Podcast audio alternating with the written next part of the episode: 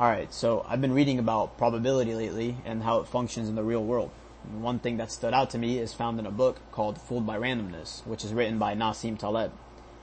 And in this book, he describes the prerequisites that produce successful results embodied as a lottery ticket. So these are attributes that successful people possess. So when we think of successful people, they all work hard, they're on time, they're honest, and all of these details that we attach to their results are a lottery ticket. So when we play the lottery, a ticket is necessary to win, but it doesn't mean that we'll always win it. It merely presents a chance.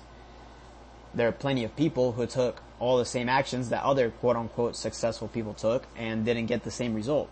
And we often fail to consider this because we only look at the people who did get the desired result.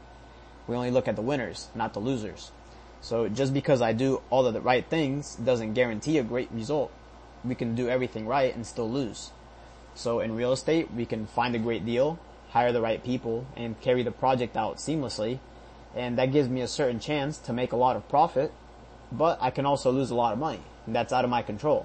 In sports, I can have quality practice, I can take care of my body, and I can play with confidence, and that gives me a certain chance to become an elite athlete, or I may never make it to the top. But that's also out of my control. So there are many things that are up to chance in this world, but either way, we always want to give ourselves the best probability to succeed. So we want to maximize the amount of lottery tickets that we get, right? And what we want is to control the controllables, because at the end of the day, they will give us the best chance to succeed. And these are your lottery tickets. They give you a chance. If you don't have any lottery tickets, you'll never win the lottery. So we need to do the work without regards to the outcome. And if we do the work enough times, we'll eventually hit a winning number.